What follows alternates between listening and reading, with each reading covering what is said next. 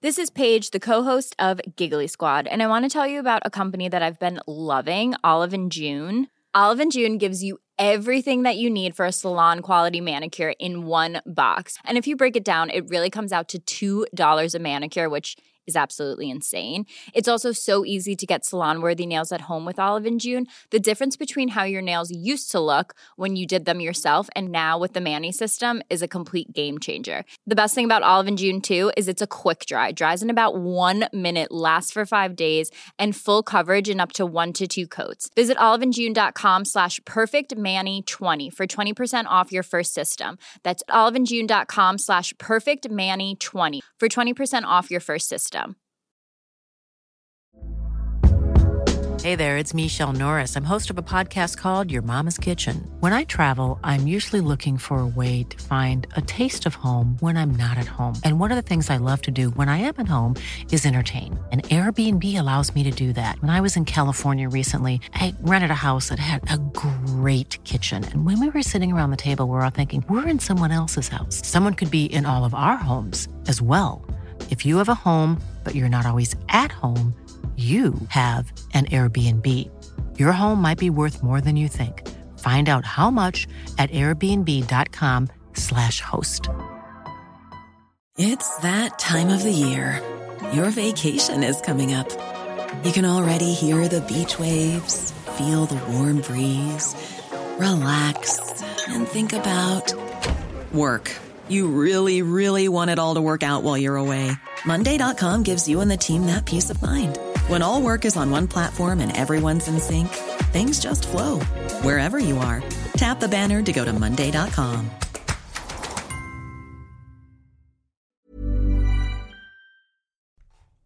Palmemordet, Christer A. GH, del 12. Sveriges statsminister Olof Palme är död. 90 000. Ja, det är mord på Sveavägen. Hörde de säger att det är Palme som är skjuten. Mordvapnet med säkerhet är en Smith Wesson, en revolver kaliber .357.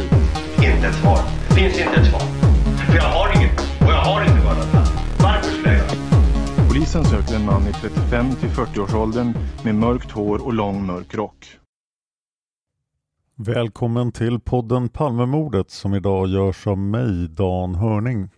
Jag vill påminna om att den här podden är fullständigt beroende av era donationer. De gör ni bäst på Patreon. Det går även att göra via Swish. Numret finns i avsnittstexten. Men det är Patreon som räknas. Patreon är ett ömsesidigt avtal, så gör vi inga avsnitt så dras det inga pengar. Patreon.com, P-A-T-R-E-O-N patreon.com. En bonus du får om du sponsrar på Patreon är att du får följa med på Palmevandring och middag den 28 februari när det inte är pandemi. Det är i dagsläget fullständigt oklart om det kan bli någon Palmevandring 2022 eller inte. Det som krävs är att WHO ska ha deklarerat att pandemin är över eller att det inte har varit ett enda fall av covid-19 i Stockholm på två veckor. Det verkar osannolikt att det händer, men 2023 har jag gott hopp om att vi kan göra det igen. För att uppmuntra er att sponsra på Patreon så kommer jag att garantera plats på Palmevandringen till alla som är dollar 2 Patreons eller större senast den 1 oktober 2021 och är det fram till Palmevandringen. Oavsett om det blir 2022 eller 2023. Den förra Palmevandringen var alldeles stor och vi måste dra ner på antalet deltagare. Men är du sponsor på Patreon för 2 dollar eller mer per avsnitt från den 1 oktober 2021 så kommer du att vara garanterad en plats om du anmäler dig i tid. Kallelse till Palmevandringen och middagen kommer att skickas ut på Patreon som vanligt. Jag har några att tacka innan vi börjar prata om Christer A. Dels är det Facebookgruppen FUP och övriga handlingar. Ni har hört talas om den förut, men alltså där arbetet med att begära ut dokumenten pågår. De har gjort ett fantastiskt arbete. Ni har hört Jonas Nyman från den gruppen. Gå gärna dit och hjälp dem. Palmemorden, FUP och övriga handlingar på Facebook. Jag vill också tacka Flashback-tråden för Christer A och speciellt Omiga som vi snart ska återkomma till. Tack till Mikael Persson i Västerås för grävande runt Christer A och tack till Johan Eriksson som har hjälpt mig med det här manuset. Christer A del 11 var det mest framgångsrika avsnittet på länge. Det var fler som lyssnade än på intervjun med Nivon eller på något av Swedenborgskyrkan-avsnitten. Det är ju roligt förstås, men jag har ändå väntat så här länge i hopp om att få ut mer dokument omaskade och i hopp om att Flashback-användarna ska gräva fram fler fakta. Men det har framförts två olika typer av kritik på Christer Adir 11. Dels att det var folk på Flashback som sammanställde fakta och grävde upp saker som vi i sig då försökte verifiera. Men det är från Flashback och det måste ni ha i betänkandet Så jag vill utfärda en officiell varning för anonyma användare från Flashback som spekulerar utifrån kända fakta. Den andra kritiken som har framförts är att eh, podden Palmemordet tror att Krist A sköt Palme. Det tror vi inte. Det tror definitivt inte jag. Jag tror nämligen ingenting om Palmemordet. Jag är inte intresserad av att tro eller gissa. Allt för många har trott och gissat i Palmemordet. Jag vill veta. Jag vill ha fakta. Men för att balansera då allting vi har sagt om Christer A så har jag kommit överens med lyssnaren Ulf om att ha med hans inlägg här. Så att lyssnaren Ulf kommer nu att sammanfatta vad som pekar bort från Christer A som gärningsman. Ulf säger citat. Det jag tycker pekar bort från Christer A är att han själv sa att han var sjuk då, alltså vid mordtillfället, och att han var ofta sjuk i influensa, förkylningar, feber enligt hans bror Kurt. Men eh, Christer A hade väl eventuellt hjälpt honom med en spegelflytt någon gång tiden för mordet, men det kan ha varit ett par dagar innan eller efter mordet och man kan bli sjuk rätt snabbt vet jag själv. Kurt var osäker på när exakt spegelflytten skedde. Magnumrevolvern i ett bankfack enligt Christer A under vintrarna är intressant. Att brodern såg revolvern 1990 eller 91 enligt Kurt sår en del tvivel. Så man kan undra om Palmes mördare skulle ha behållit sitt mordvapen så långt efteråt som 4-5 år. Jag tror inte det, men det finns kanske andra som gör det. Att han sålde det sensommaren 1992 på grund av ekonomiska problem är inte osannolikt. Signalementet kan man ha olika åsikter om men enligt mig verkar han lite för stor. 186 cm lång och kraftig, tjock etc. Hur Christer A var klädd utomhus tiden vet jag inte heller. Mycket tyder på att mördaren hade en mörk rock på sig som var längre. Palmehatet vet jag inte om jag fått bekräftat men har inte läst och hört allt om Christer A i och för sig. Han sa själv att han ogillade Palmes ekonomiska politik, men det gjorde väldigt många. Café Svea var öppet till klockan 18 och Palme kom till Grand strax före klockan 21. Har inte läst eller hört att Christer A brukade vara vid Grand eller gå på bio där.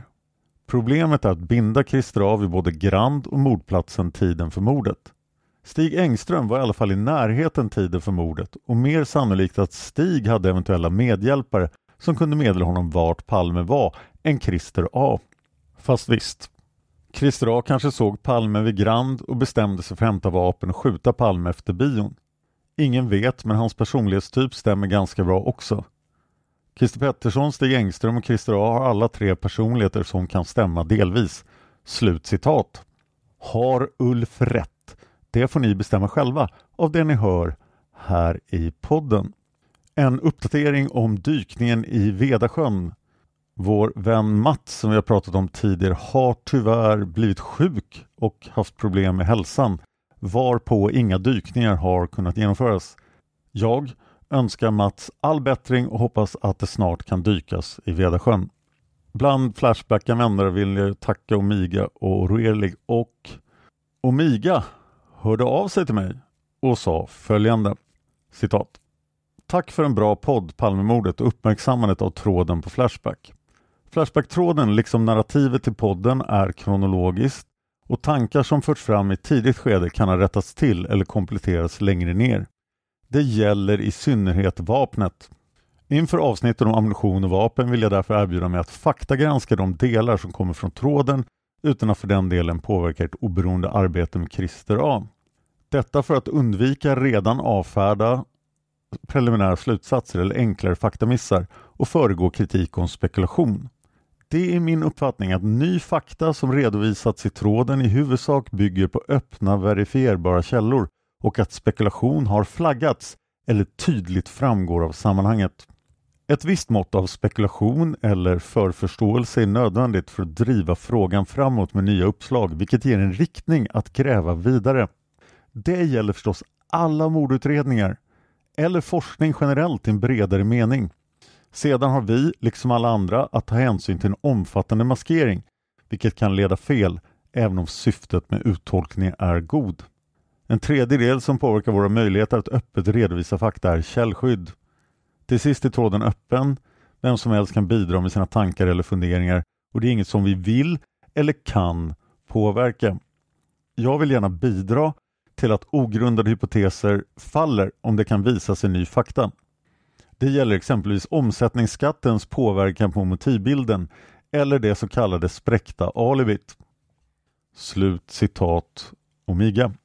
Jag fick hjälp av släktforskare att kolla upp Christer A. I Sveriges befolkning 1990 finns följande registrerat på Christer. Bosatt 1990 Västerhaninge, Haninge och så ett vägnamn och nummer. Släktforskaren säger citat Hej, det här var bland det värsta jag varit med om. Christer återfanns i ett enda träd och givetvis inga bilder. Antagligen så vet man vem han var och har därför inte tagit med hans gren.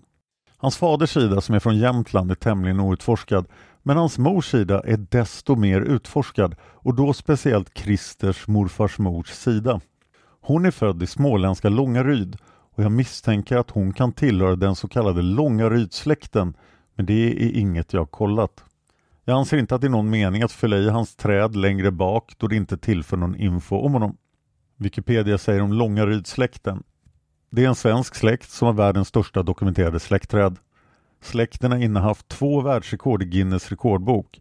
Antal kända släktingar noterat 1988 och världens största släktträff 2500 personer 1991. Det rekordet innehas idag av andra.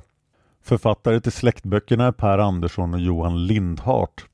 Långarydssläkten härstammar från kyrkvärden och sexmannen Nils Andersson 1620 1717 och hans hustru Börta cirka 1631 till 1705 från Våthult i nuvarande Gislaveds kommun. Släkten omfattar samtliga ättlingar till Nils Andersson i såväl manligt som kvinnligt led, inbegripande även adopterade och vissa fosterbarn. Vi har också mer information om vittnet Stark som är en kvinna som vi nämnde i avsnitt 9. Omiga har sammanfattat den informationen åt oss så här. Förhör med Stark den 2 mars 1986. Stark lämnar biografen klockan 20.50 till 20.55. Ser en man som står och lutar sig mot väggen. Signalement. Mellanblå jacka, mössa som knuten upp till, brunt hår, slätrakad, ljust ansikte, händerna knäppta på ryggen eller magen. Fick en obehaglig känsla. Såg inte farlig ut men töntig eller fånig och gav ett konstigt intryck. Ingen väska och hon reagerade främst på ansiktsuttrycken. Förhör 17 april 1986.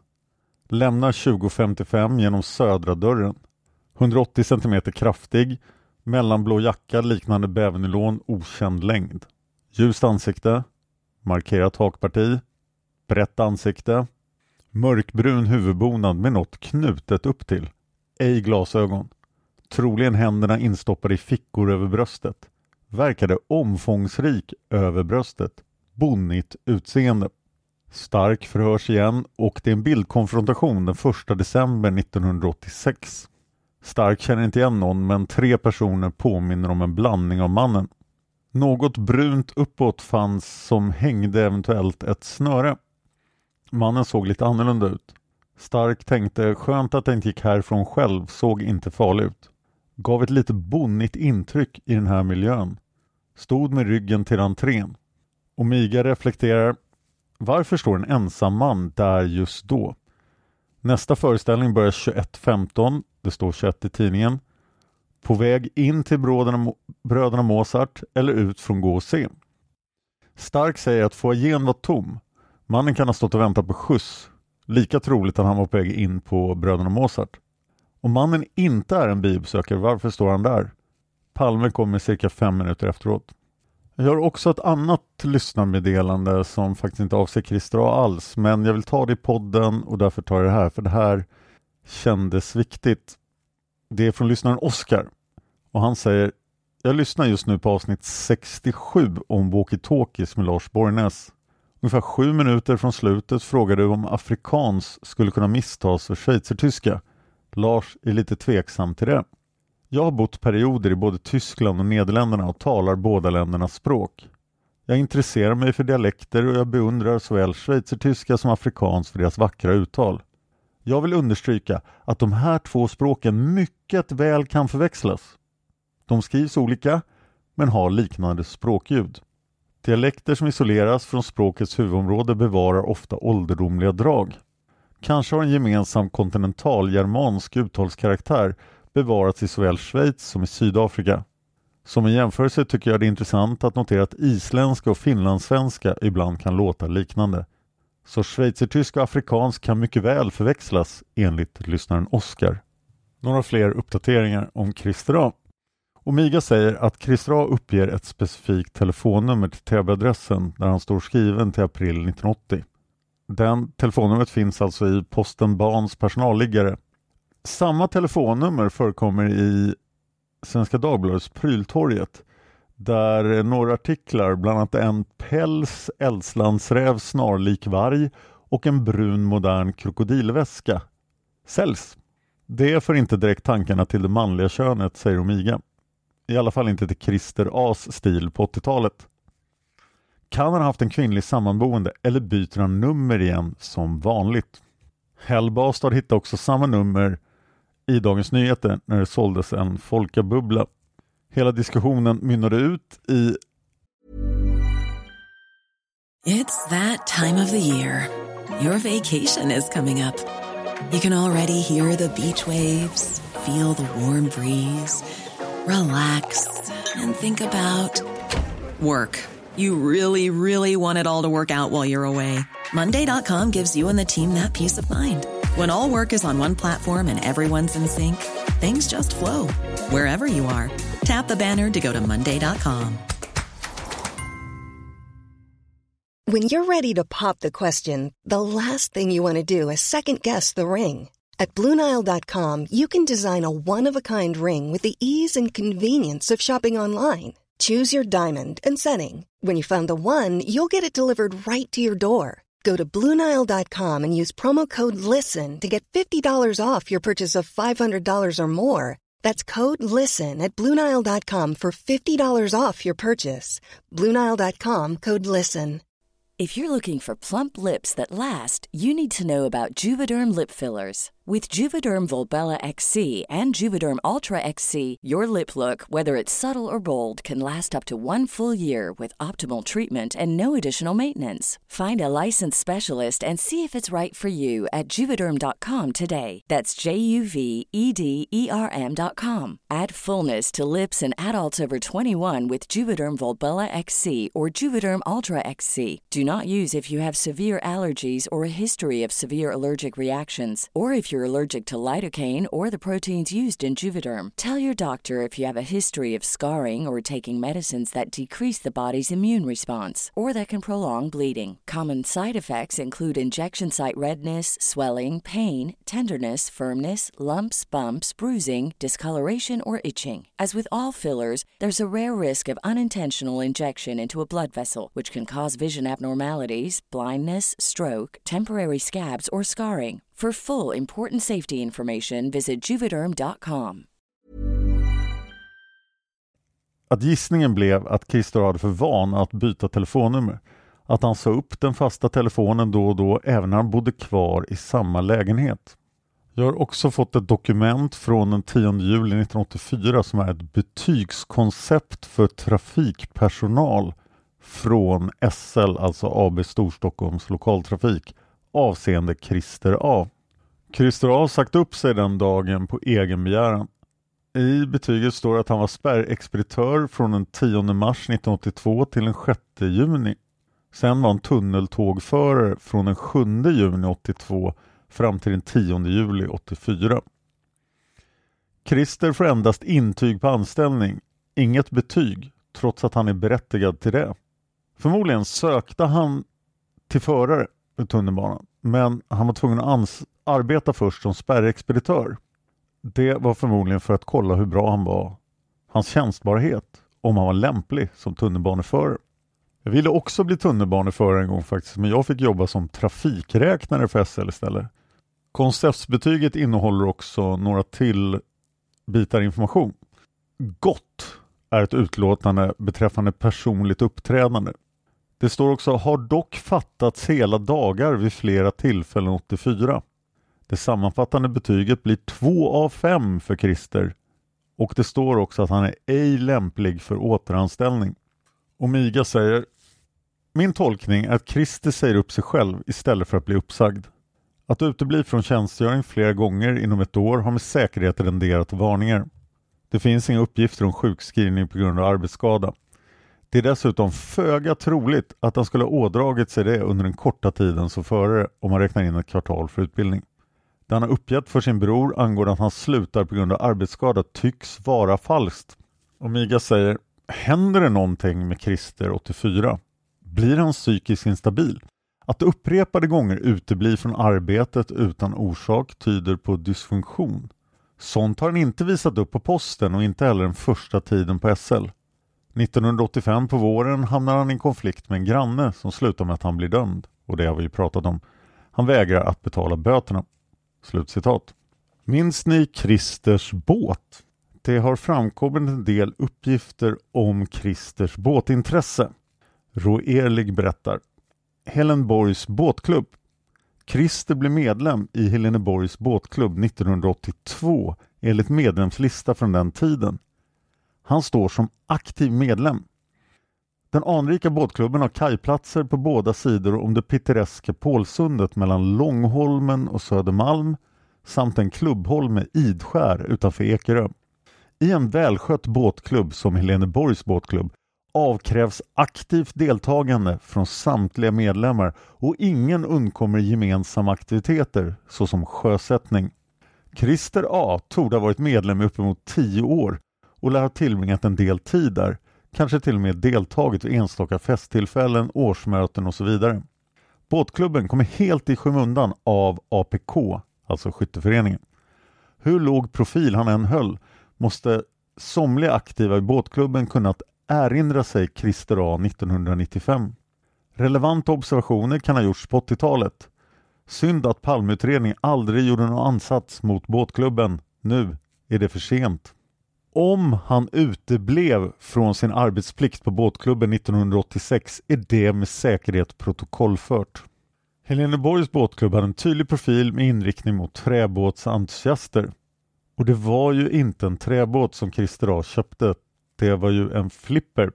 Roerlig säger var själv sugen på en gammal motorkyssare motorkryssare i trä för några år sedan och kolla upp denna båtklubb.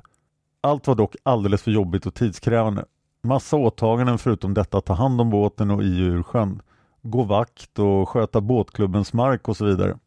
Trevligt dock att ha en båt så nära och mitt i stan. Har förstått att detta i allmänhet inte ses som en fördel eftersom man måste slussa för att komma ut i skärgården. Vore onekligen spännande med dokumentation från Heleneborgs båtklubb från 1986. Slutcitat. Det har kommit en ny bild från eh, 1980 på Christer som jag ska lägga upp på Facebook. Påminn mig om det. Den kommer att komma upp någonstans i närheten av när det här avsnittet först kom ut. Så scrolla på Facebook för att hitta den. Jag har skurit i uppdateringen som Omiga och Johan har gjort åt mig här för att kunna komma tillbaka till kronologin. Det finns alltså betydligt mer intressant information på Flashback. Vi är på 1992. Året då Christer säger att han säljer sitt vapen. Omiga säger citat att gräva i 1993 ger en bättre bild av vapenförsäljningen. Men Christer lämnade inte in någon deklaration 1993 och sköntaxerades för 1992. Skulden gick till Kronofogden. Så den bilden är ganska klar. 1992 var inget bra år för Christer A. Den 7 januari 1992 tar Christer A ett nytt passfoto. Det gamla passet hade han fått den 4 augusti 1982. På den här tiden behövde man ju bara hämta ut pass en gång vart tionde år. Omiga säger citat Christer A född 1952 i Harplinge, Halland. Han skrev faktiskt hela namnet där, men det är ju inte jag. Signerar en passansökan med bifogat passbild. Christer är född med ett synfel, cirka 3-4 dioptrider på båda ögonen, vilket har gjort att han alltid har tvingats bära glasögon. Men på denna passbild saknar han synhjälpmedel. Christer har nämligen nyligen genomfört en ögonoperation. Han är en av de första i Sverige att nappa på den nya trenden att ersätta behovet av glasögon med ett laseringrepp. Den första svenska ögonlasern installerades på Sankt Görans ögonsjukhus vid årsskiftet 1990. Svenska Dagbladet skriver en artikel från den 12 september 1989. Till en början kommer lasern bara att användas på människor med mycket svåra synrubbningar där det i stort sett inte finns några behandlingsalternativ. Men i en inte alltför avlägsen framtid kan laser alltså bli ett alternativ till glasögon och kontaktlinser för hundratusentals svenskar. Omiga fortsätter. Passbilden är den enda allmänt kända av Christer A. Det var det då, nu finns det fler bilder. Och han lever fortfarande upp till bilden av en privatinvesterare. Han är klädd i kavaj, vit skjorta och slips, nyklippt med håret i snedbena. Trots att Christer saknar en fast anställning och inkomstkälla sedan 1984 och bara cirka 12 till 18 månader innan i det närmaste raderat ut sin travförmögenhet så ser det nu ut som att han satsar framåt med både resplaner och ögonkirurgi. Svenska Dagbladet uppger att kostnaden för en kirurgisk laseroperation ligger på mellan 5 000 och 10 000 kronor.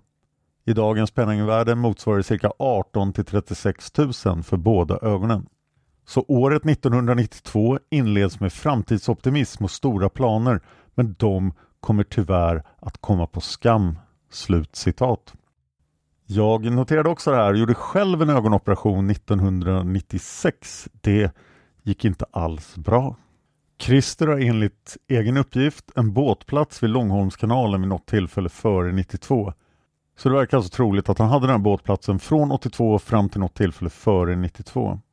Christer avgår från sin styrelseplats i APK och slutar delta i skyttetävlingar. Han är dock fortfarande betalande medlem. Någon gång under hösten 92 sålde Christer enligt honom själv sitt vapen vid Café Opera. Eller? Lookalike säger citat Christer vet inte om det var höst eller sommar när han påstår att han sålde sitt vapen. Han uppger båda dessa saker i olika förhör. Christer vet inte om han flanerade i sommarsolen alternativt satt på Café Opera hösten 92 när han kom i samspråk med den kriminelle sydlänningen. Christer uppger alltså båda versionerna i olika förhör. Omiga säger citat Enligt Christer själv säljer han också en revolver Smith Wesson 357 under denna tid under sensommaren 92 till en icke namngiven person utanför Café Opera i Kungsträdgården för cirka 5000 kronor. Kontexten framgår här men den påstådda vapenförsäljningen kräver ett eget avsnitt. Och det kanske blir det i framtiden. Vi kommer återkomma till den här och höra de här två olika uppgifterna från Christer i förhören med honom. Christer verkar alltså ha fått rejäla ekonomiska problem under 1992. Det var en jobbig tid på börsen och Christer kan mycket väl ha investerat fel. Den svenska valutan kollapsade Börsen tog dock inte stryk som helhet. Svarte Petter fanns inom valuta, bank och finans och fastigheter. Räntemarknaden var också inte stabil. Christer kan ha spekulerat i någon av dessa sektorer. En annan teori är att Christer, som ju vann sina pengar på trav, förlorade sina pengar på trav eller något annat hasardspel. Ulrik Brandman på Flashback säger citat Även efter vinsten på Solvalla fortsatte Christer att spela enligt hans bror. Han vann ibland stora summor, berättade Kurt, men alla som spelar mycket vet att man också förlorar mycket.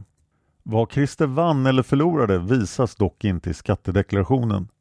Han fortsatte till och med spela, han var helt pank och bodde utan inkomster i Vedahöjden. Jag ser Christer inte bara som en aktiehandlare, han var kanske även spelberoende. Omiga säger under de kommande månaderna fram till oktober 1992 får Christer kämpa för att klara sig ekonomiskt, men han kommer inte att lyckas. Christer tvingas sälja sin bostadsrätt under året för att reglera sina skulder. Christer uppger i förhör att han under sommaren 1992 hade en hyresskuld på cirka 20 000 kronor till bostadsrättsföreningen. Christer saknar arbete och fast inkomst och utsikterna för att reglera skulderna minskar för varje dag som går under sommaren 1992.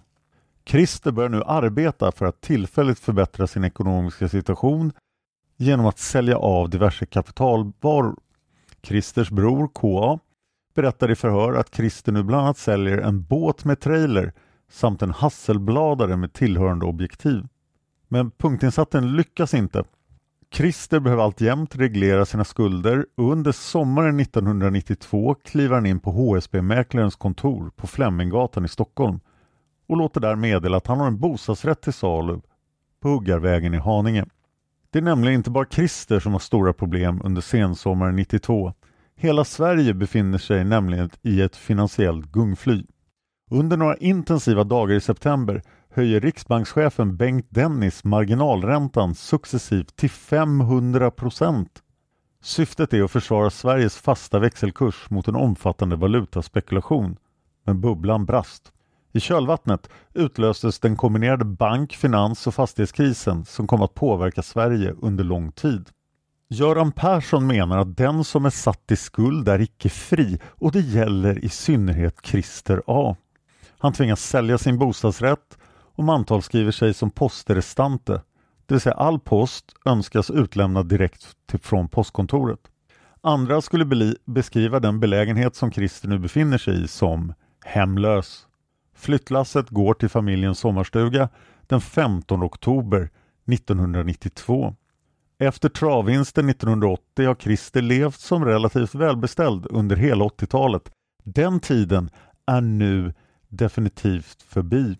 Roelig säger Det går att närmare precisera när i tid Christer gör sin ekonomiska ruin.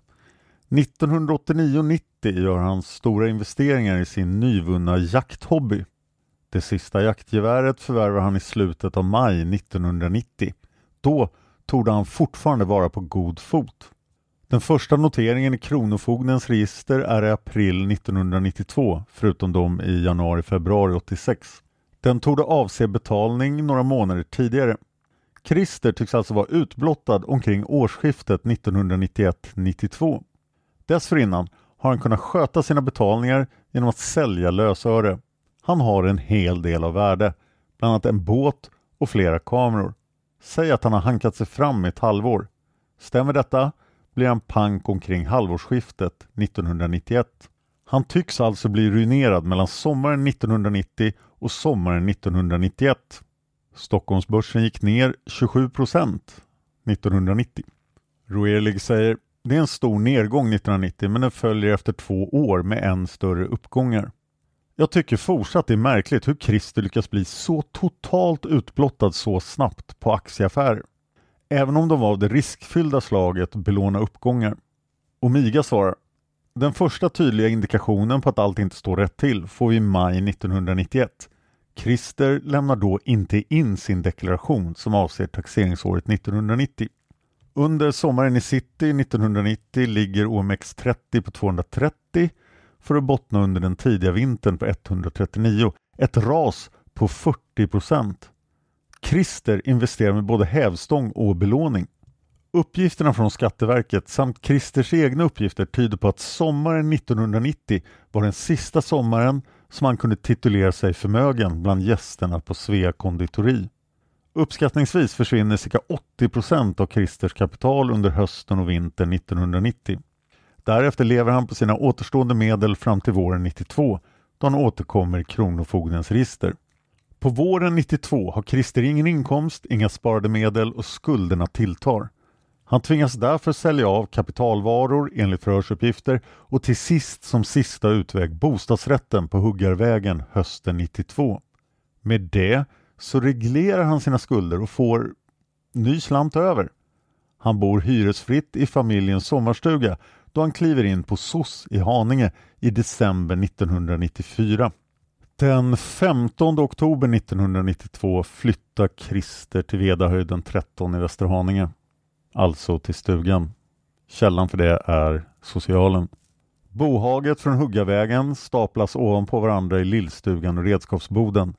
Det är också i någon av dessa tillbyggnader som Christer monterar sitt vapenskåp från tillverkaren Husqvarna. Det blir 1993. Den 7 januari 93 hämtar Christer ut sitt nya pass. Han tog ju passfotot långt tidigare. Och Miga kommenterar Ligger möjligen och väntar ett år innan det förstörs. 1992 blev kanske Christers sämsta år någonsin. Eventuella resplaner fick vänta. Men varför behövde Christer ett pass? Det har inte framkommit några uppgifter om att Christer sökt visum. På den här tiden behövde man ett pass för att resa utanför Norden. Så en möjlig slutsats skulle kunna vara att han har inte sökt visum för att komma utanför Europa så det kan ha varit en visumfri resa inom Europa som fick Christer att ansöka om passet. Det har inte framkommit några uppgifter om någon resa och möjligtvis blev den inställd på grund av de ekonomiska problemen. Kurt, brodern, hade sin hustrus släkt i Ryssland. Men det kan ju också varit så enkelt som att Christer helt enkelt planerar att åka på en charterresa till Spanien eller Grekland. I maj 1993 struntar Christer i att lämna in sin deklaration för 92. Omiga säger Det verkar sedan som att Christer ger upp och skiter i allt. Han lämnar inte in deklarationen i maj 93 och sköntaxerades för 92 trots att han hade gjort förluster både på aktieaffären och vid bostadsförsäljningen. Han skulle ha fått tillbaka pengar men de skulle ändå ha gått till skulden hos Kronofogden. Det finns inga inkomstuppgifter 1990 till 92. I augusti 93 noterar Palmeutredningen att Christer As revolver återstår att undersöka och provskjuta. Palmeutredningen börjar undersöka det här och den 17 september 93 rättar de Christer As felaktiga vapennummer. Omiga säger i september 1993 ställer Palmeutredningen en fråga till vapenregistret i handen. Utredarna är fortfarande intresserade av att komma i kontakt med Christer. I samband med detta händer någonting som kommer att påverka den fortsatta utredningen av Christers vapen. Vapenregistret i handen byter nämligen plats på vapennummer i det svenska vapenregistret mellan Christers två handeldvapen. Alltså sportskyttepistolen av märket Hemmerli och revolvern av märket Smith Wesson. Christer har förstås ingen aning om det som har inträffat där han sitter ute i sommarstugan. Men om han är Olof Palmes baneman så har han nu lika mycket tur som han hade där ute på travbanan 1980. Palmeutredningen kommer att söka efter en Smith Wesson med ett tillverkningsnummer som inte är utfärdat av tillverkaren i USA, men det är en separat historia. Utredningen av Christers vapen börjar i alla fall ge vissa resultat under vintermånaderna 1993 men man bestämmer sig för att vänta till efter julhelgerna innan man tar kontakt med Christer A. Det blir 1994. Granskningskommissionen säger den 11 januari 1994 fick Palmeutredningen kontakt med GH, alltså Christer A, per telefon. Några uppgifter om vilka ansträngningar som har gjorts för att få tag på GH före detta datum finns inte, förutom de två påminnelserna och anteckningarna på utförda slagningar. Omiga säger det är Bengt Ödmark som ringer. Han förklarar att polisen har några frågor till Christer gällande ett vapen som enligt vapenregistret i handen finns registrerat på honom. Har han möjligen tid? Det här är alltså ett telefonförhör och det utförs den 11 januari 94 klockan 12. Det är 45 minuter långt. Och det är mycket riktigt Bengt Ödmark som håller förhöret. Det finns inget förhörsvittne. Bengt Ödmark har efter samtalet sammanfattat förhöret som följer. Christer A underrättad om att anledningen till förhöret är utredning beträffande den enligt vapenregistret i handen av honom ägda revolvern av märket Smith Wesson modell 27 med 6-tums pipa med kaliber .357 Magnum och att förhöret ingår i förundersökningen om mordet på Olof Palme. Christer A uppger att han under 1992 sålt detta vapen av ekonomiska skäl. Han hade då kommit på ekonomiskt obestånd och såg ingen annan möjlighet än att göra sig av med vissa ägodelar. Han preciserar tiden till försäljningen till hösten 1992. Vapenförsäljningen gick till på så sätt att han besökte en uteservering belägen vid Café Opera inne i Stockholm. Han kom där i samspråk med en person av utländsk härkomst, eventuellt från Sydeuropa, turk, grek eller liknande. Han fick den uppfattningen att denna person försökte sälja honom något narkotiskt preparat, hash eller dylikt, men han var inte intresserad. Så småningom kom han in på övriga diskussioner och det visade sig att personen var intresserad av att köpa vapen av Christer A. Christer skulle tänka på saken och de kom överens om att träffas på samma plats ungefär vid samma tidpunkt dagen därpå. Christer bestämde sig efter första sammanträffandet och gick till platsen på avtalad tidpunkt och sammanträffade med samme man.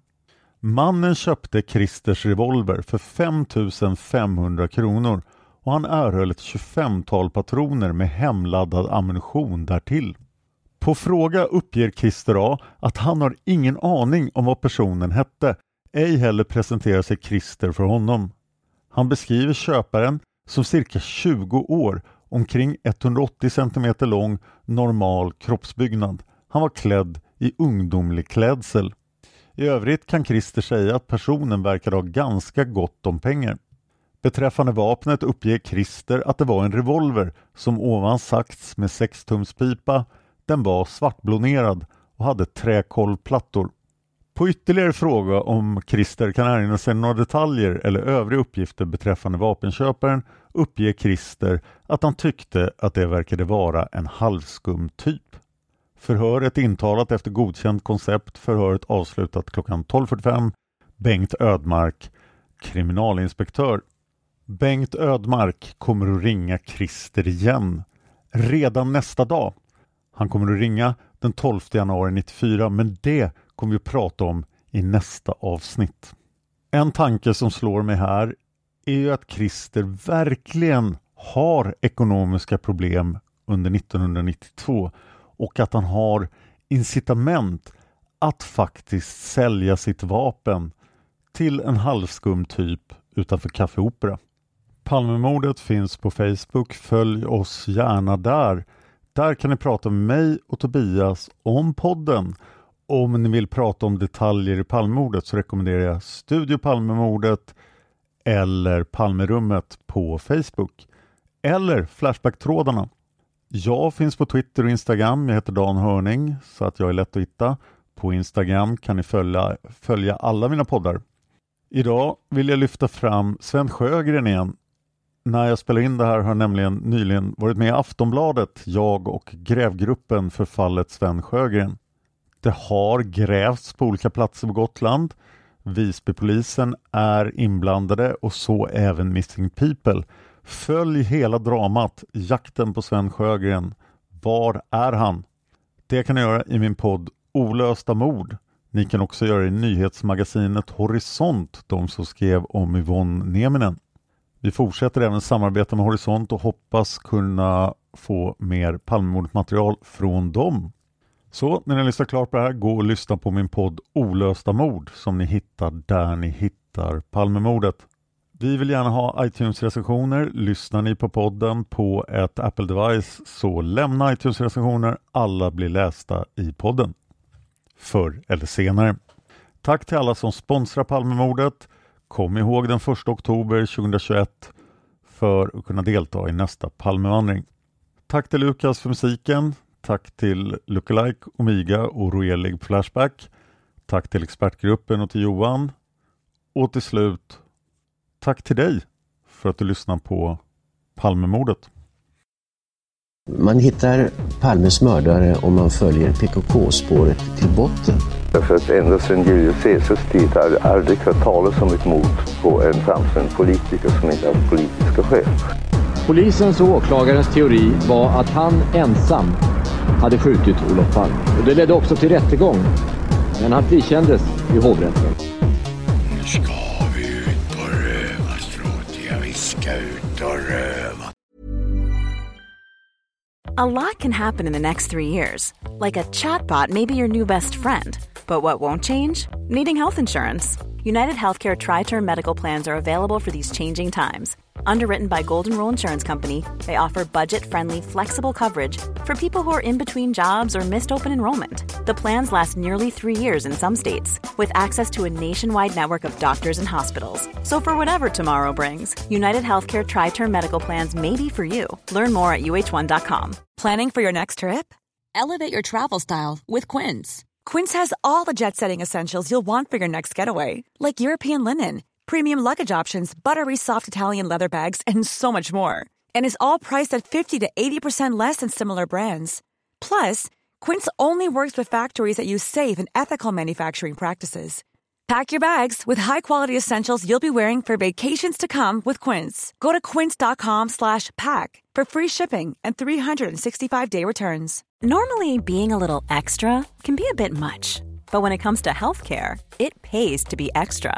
And United Healthcare makes it easy with Health Protector Guard fixed indemnity insurance plans. Underwritten by Golden Rule Insurance Company, they supplement your primary plan, helping you manage out of pocket costs without the usual requirements and restrictions like deductibles and enrollment periods. So when it comes to covering your medical bills, you can feel good about being a little extra. Visit uh1.com to find the Health Protector Guard plan for you.